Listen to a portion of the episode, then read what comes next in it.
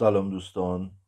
من شاهین سلیمانی هستم و شما به چهارمین فایل از سلسله فایل های پادکست یونگ خوانی واقع در اپلیکیشن Castbox گوش می‌کنید.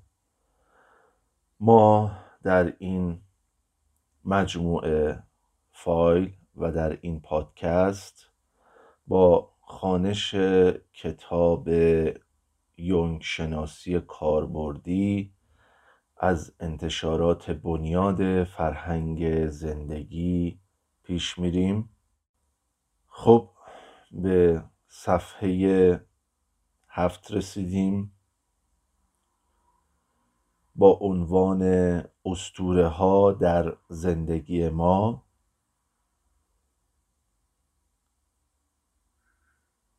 رابین رابرتسون تا اینجا میگه که دانشمندا و دانشگاهی ها همیشه مفهوم یک ناخودآگاه جمعی رو مورد تمسخر قرار می‌دادند. اونها باور دارن که غیر ممکنه افراد خاطراتی داشته باشند که در طول زندگیشون اونها رو به دست نیاورده باشند. در واقع منظور رابین روبرتسون دانشمندانی هست که با نگاه علوم تجربی و ساینس نگاه می‌کنن. اینکه این سوال مطرح میشه که مگر می‌شود ما خاطراتی داشته باشیم که در طول زندگی اونها رو به دست نیاورده باشیم؟ چنین عقیده برای ما که در دوره و زمانه بزرگ شدیم که عصر اقلانیت فرض می شود خیلی عجیب به نظر می‌رسه. در زمونه ای که ما در جستجوی بیهوده ارزش های معنوی دست و پا می‌زنیم و تظاهر می‌کنیم که روح می‌تواند به ذهن تنزل یابد. اگه همتون بدونید یا یادتون باشه اون موقع ها که من بودم و یادمه مثلا گروه بیتل ها می اومدن پیش ماهارشی یوگی و شاگردان اون می شدن خیلی ها از امریکا مهاجرت می‌کردن در همون دهه 60 و 70 می‌رفتن مثلا به هند و یوگا اوشو اینجور مسائل خیلی بولد شده بودن. کریشنامورتی که رابرت جانسون هم مدتی شاگرد اون بود. حتی توی کتاب راهبری زندگی با شهود درونی می‌تونید بخونید که پیشنهاد میدن به رابرت جانسون که بیا و جایگاه کریشنامورتی رو بگیر. و خیلی هم کریشنامورتی عصبانی میشه گویا. و خب خیلی جالبه اون کتاب رو هم شاید اشاراتی بهش کردیم.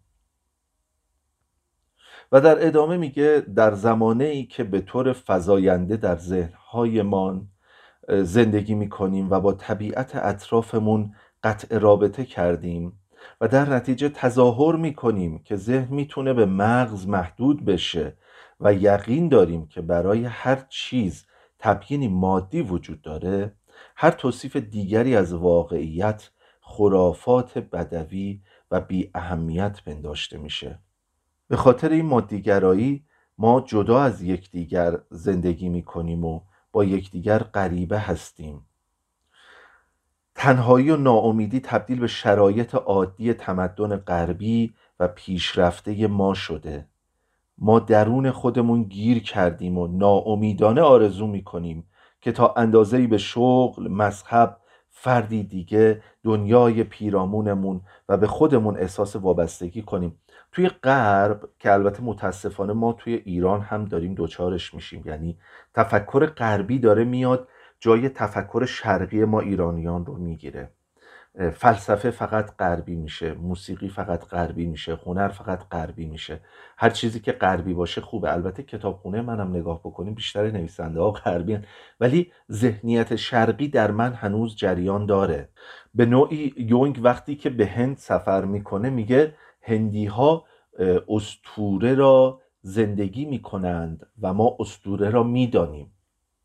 در واقع غربی ها استوره را می اندیشند ولی هندی ها آن را زیست می کنند شاید اگر به یک غربی بگویی آب چیست او بگوید که خب مشخص است که هاش دو او دو اتم هیدروژن و یک اتم اکسیژن.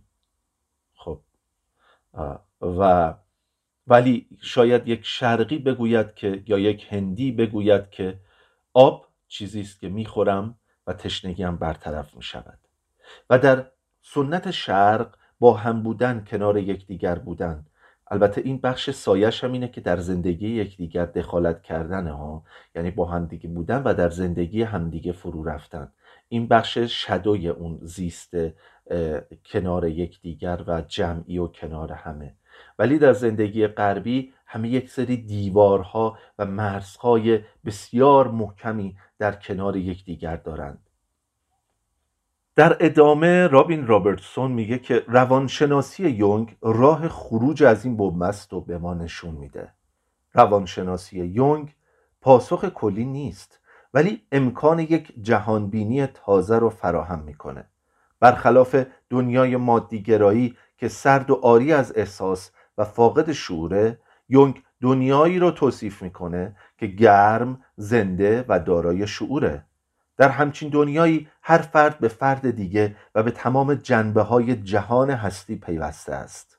با این حال هر فرد همچنین یک انسان منحصر به فرد است زیرا سرنوشت منحصر به فردی داره و یونگ این سرنوشت رو فردیت اسمشو گذاشته. یعنی مسیر رشدی که هر یک از ما در طول زندگیمون میپیماییم. یعنی چی؟ یعنی میگه که ما به جهان وصلیم. از نگاه یونگ ما به جهان وصلیم. با همدیگه یکی هستیم. بنی آدم اعضای یکدیگرند ولی اتفاقی که میفته این که منحصر به فردیم. هر آدم با اون یکی آدم فرق داره. برای مثال همون مثال archetype های خانم بولن رو زدم. مثلا archetype آپولو تیپ آپولو زئوس دیونیسوس. آپولوی تو با آپولوی دیگری فرق داره. این اشتباهی هست که گاهی اوقات در تدریس میشه. آقا من آپولوئم که این شکلی اونم آپولوه چرا ما اینقدر فرق داریم با هم دیگه؟ چون شما subjective و منحصر به فرد با یکدیگر تفاوت دارید. شما متفاوت هستید. تو ممکن است که کهن الگوی آپولو رو بزیی اون یکیم آپولو رو بزید ولی با یکدیگر متفاوت هستید. مانند تمام چنین دیدگاه های جامعی تصویر یونگ از واقعیت به تعدادی از پرسش ها پاسخی نمی دهد. مفهوم ناخودآگاه جمعی درهای بسیاری را به روی تفکر غربی می گشاید که تا قبل از آن بسته بودند. به طور سنتی روش روانشناسی به همراه فلسفه و علم قرن بیستم چنین بوده که خود رو به آن پرسش هایی که می‌تونست به اونها پاسخ بده محدود می‌کرد و این گونه با چنین پرسش های دشواری کنار می اومد. هر گونه پرسش دیگری به ویژه پرسش های متافیزیک موهوم در نظر گرفته می شدن. که در اینجا کلمه موهوم رو مترجم معادل کلمه نانسنس استفاده کرده و گفته که نویسنده کتاب این کلمه رو شکافته و به این نتیجه رسیده که هر چیز که با توصیف حسی جور نباشه نانسنس نامیده میشه متاسفانه یا خوشبختانه دنیا پیچیده تر از سیستم فکری ماست روانشناسی یونگ همه پیچیدگی هایی رو که هر یک از ما در این دنیا تجربه می کنیم ارج می نهه و اگر نتونه به همه این پرسش ها پاسخ بده دست کم وجود چنین پرسش هایی رو انکار نمی‌کنه. یعنی داره میگه که روانشناسی یونگ به نوعی راهی است برای اندیشیدن و فکر کردن این خیلی مهمه که مفاهیم رو بسته نینگارید. یه جایی در کتاب سایه و شر در افسانه ها نوشته ماری لویز فون فرانس ترجمه تورج رضا بنی صدر انتشارات لیوسا. میگه یونگ یه جایی میومد یه خورده تنزم داشت یه تنز جالبی داشت یونگ. یه شوخی با شاگرداش می‌کرد و دائما می‌دیدی که این مفاهیم رو داره عوض می‌کنه و یه جورایی می‌خواست به شاگرداش و اونهایی که سخنرانی ها و درس هاش رو گوش میدن و دنبال می‌کنن بگه که ما هیچ مفهوم صد درصد و قطعی نداریم.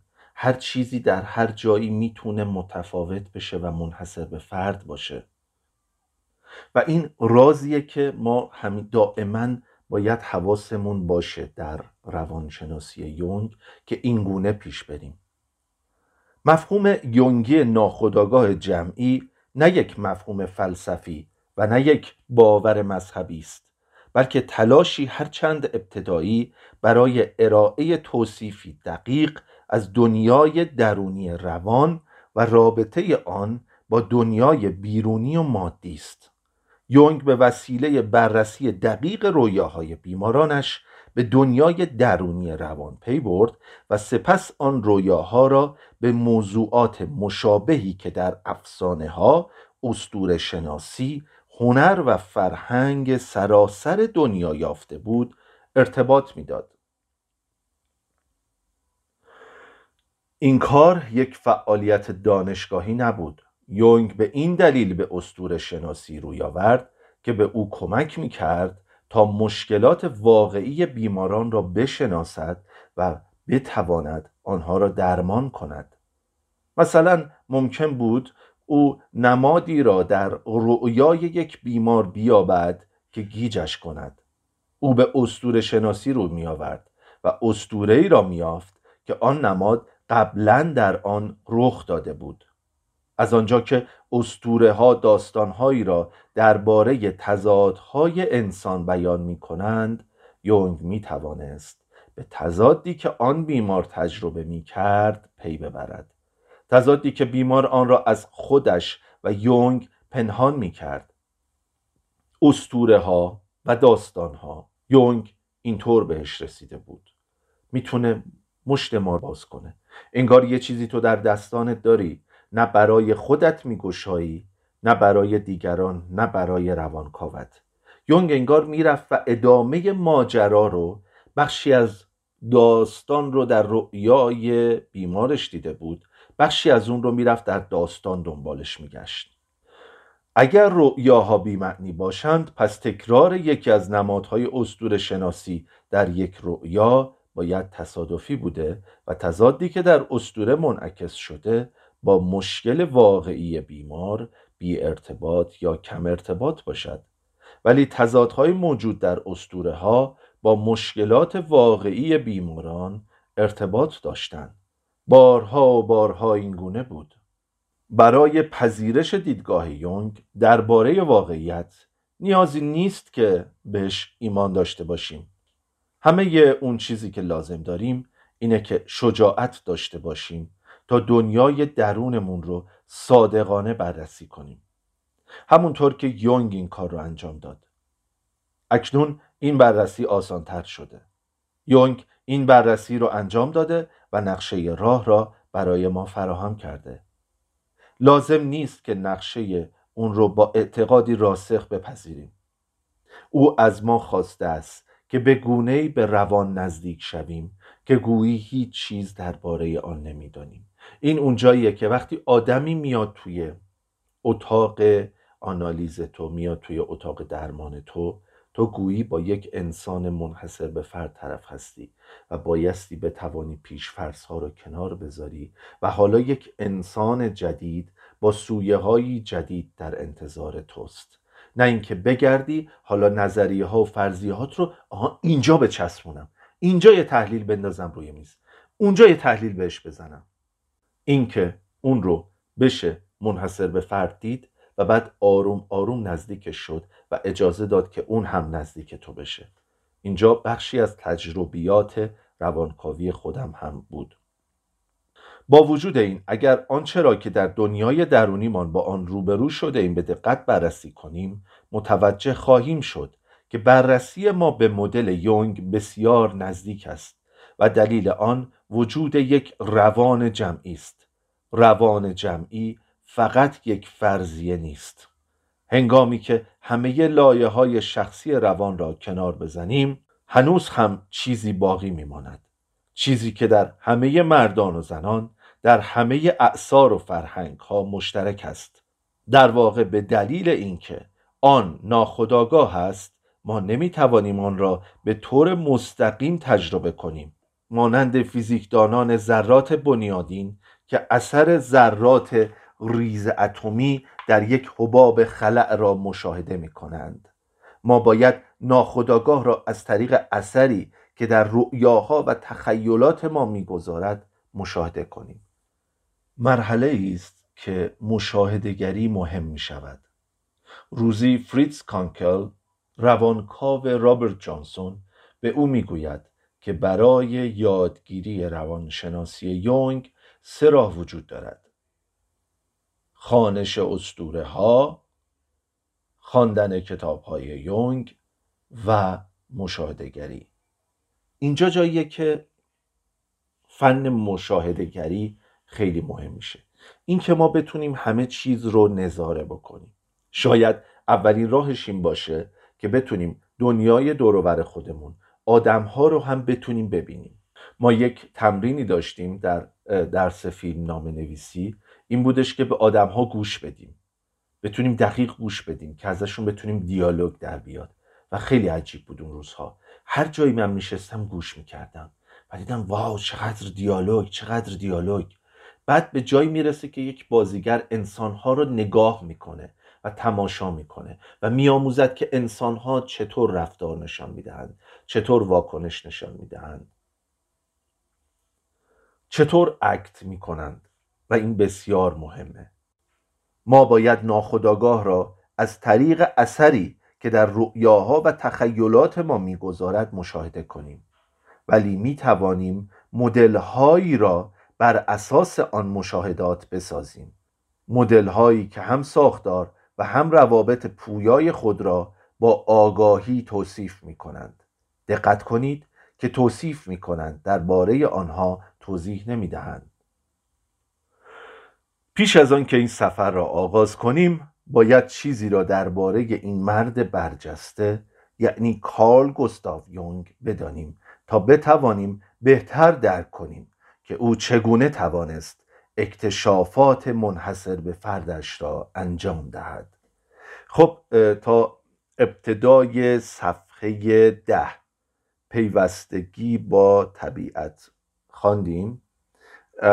در پادکست بعد میایم یکم از زندگی یونگ میگیم و اینکه طبیعت چه تأثیری بر او داشت.